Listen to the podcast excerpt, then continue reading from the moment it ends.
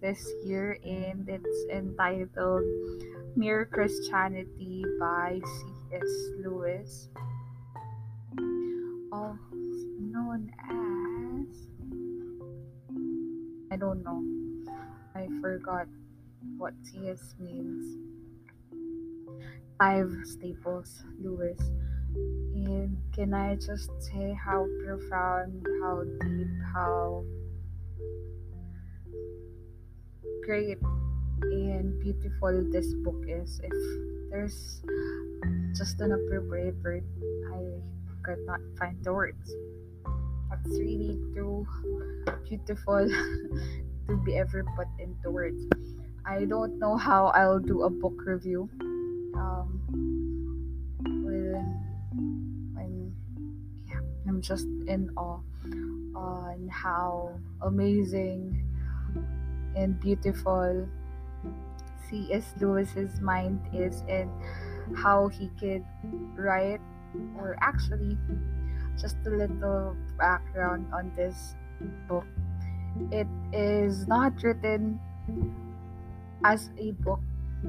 Initially, this was intended to just be um, a narrative that C.S. Lewis would speak with broadcast during um, the war on that time. Um, it was broadcasted on the radio, and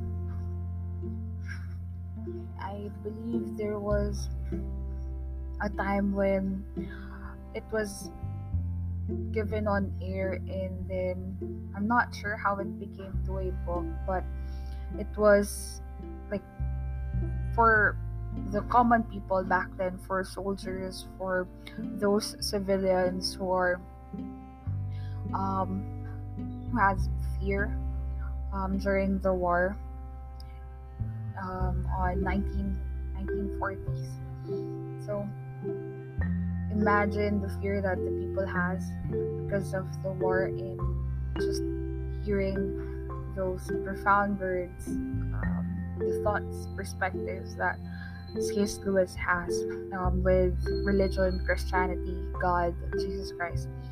I could say that it's very comforting thought during that time and just um, mind-boggling, and it, it would really um, have you reflect on a lot of things, a lot of thoughts that you would not think about, that would not just um, encounter on a daily basis. But a really good thing about this book is just it it um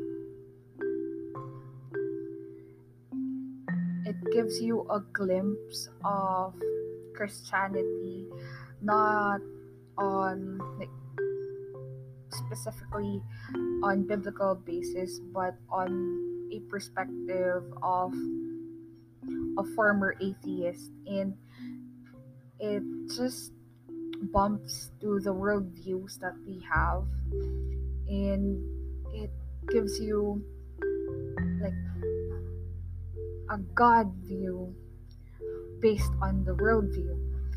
I don't know how to explain it because honestly while reading this book there were a lot of paragraph paragraphs i would not just say one or two but many chapters that I need to read again and again and again, like three to five times before I could grasp the thought or grasp the um the thought that C.S. Lewis is saying. It's not that it's a heavy reading book, but it's just that it's so deep, it's so profound that it's really hard to just give it one go like to just read it in one sitting. So if there will be a time that or i know there will be a time that i i'll read this book again maybe after i read um, all the books that's on my list uh, for this year i'll definitely give uh, this book a read again just because I know that it's like you're reading the Bible, but it's not. So, if my favorite book is the Bible, this is my second favorite book. I know I'll have more juices. It's just there's too much meat on this book that you you can just leave it um, reading once and then that's just it. You'll have to read it again and again and again for for me, I believe. So um I'll I'll do something new. I'll just read some of the most beautiful phrases in um with regards to this book, the extensive, like um unfathomable thoughts that C.S. Lewis has. And yeah, just to try something new.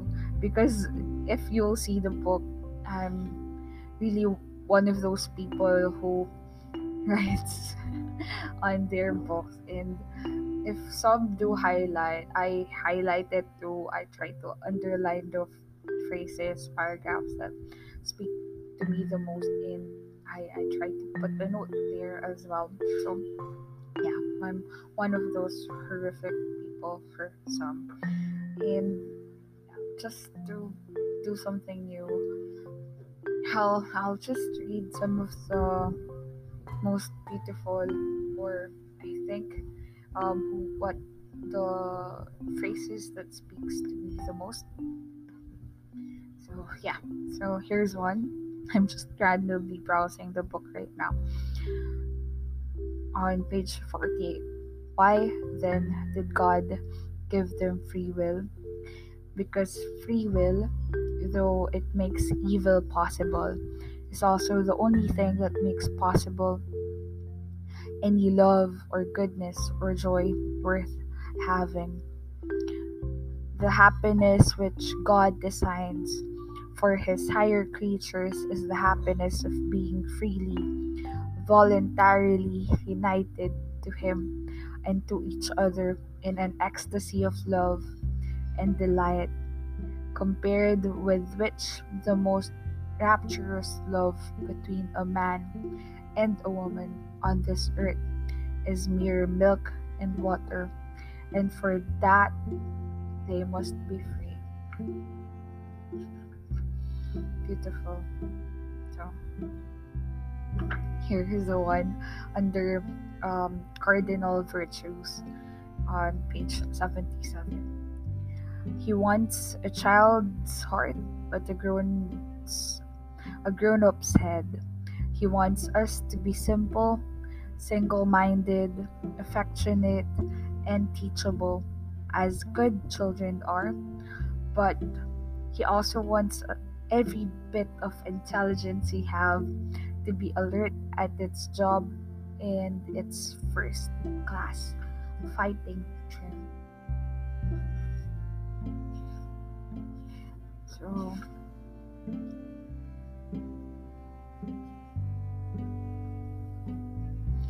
this one under social morality,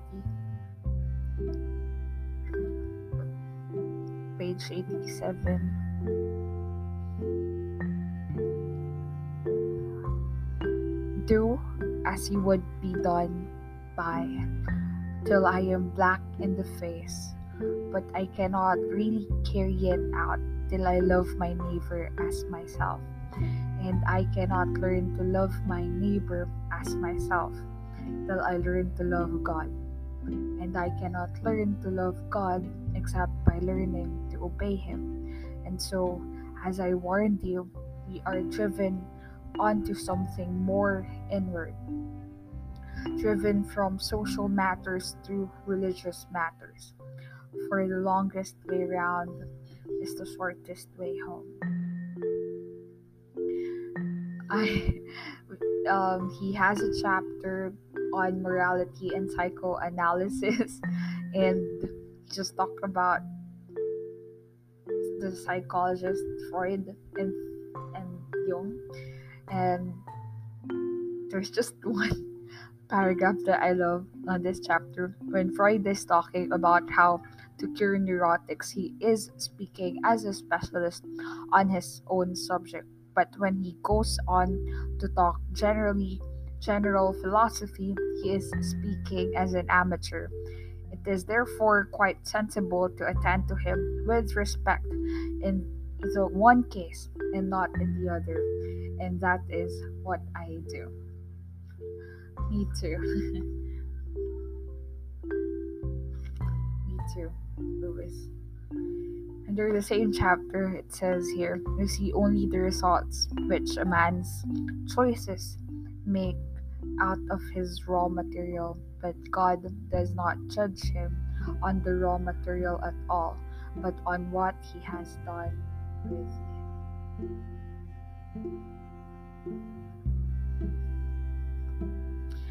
Under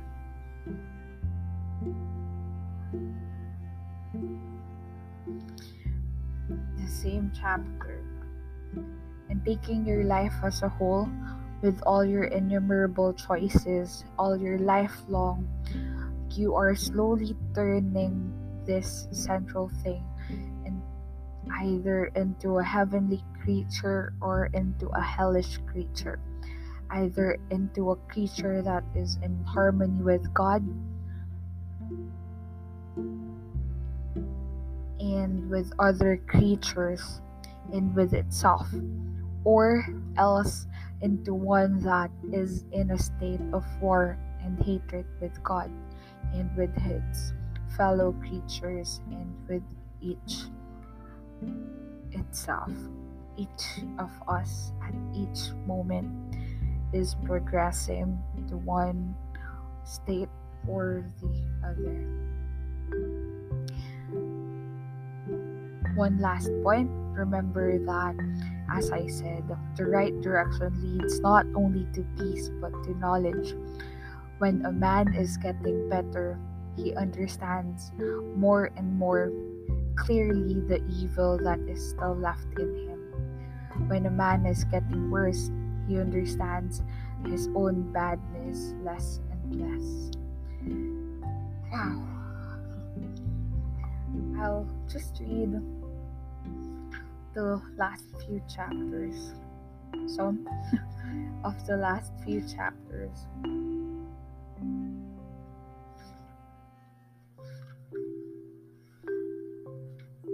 The only thing we can keep are the things we freely give to God.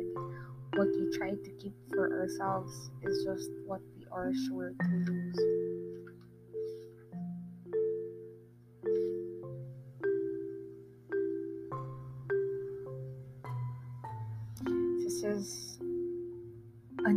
The chapter counting the cost. But all the time, he knew his plan for us and was determined to carry it out. To shrink back from that plan is not humility, it is laziness and cowardice. To submit to it is not conceit or megalomania it is obedience. The job will not be completed in this life, but He means to get us as far as possible before death.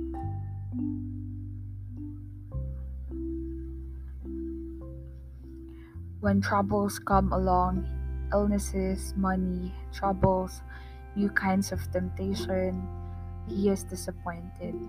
These things he feels might have been necessary to rouse him and make him repent in his bad old days. But why now? Because God is forcing him on or up to a higher level, putting him into situations where he will have to be very much braver or more patient or more loving than he ever dreamed of being before. It seems to us all unnecessary, but that is because we have not yet had the slightest notion of the tremendous thing he meant he meant to make of us.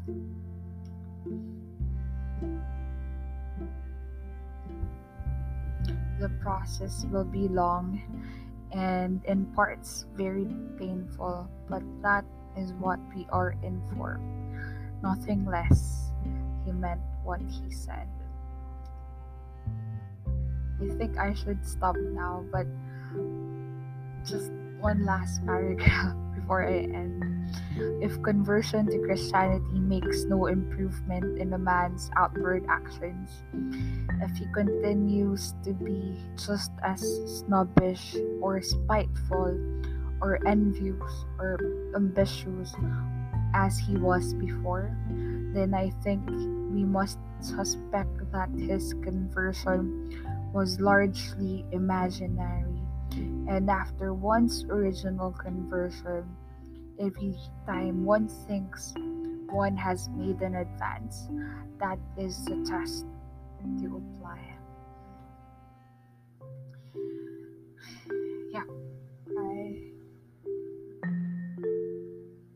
Still pondering on the things that I've read as of now. So, yeah, next book I'll be reading is The Diary of a Young Girl. I'm excited. I'm always excited. And see you next month. Bye. Thank you.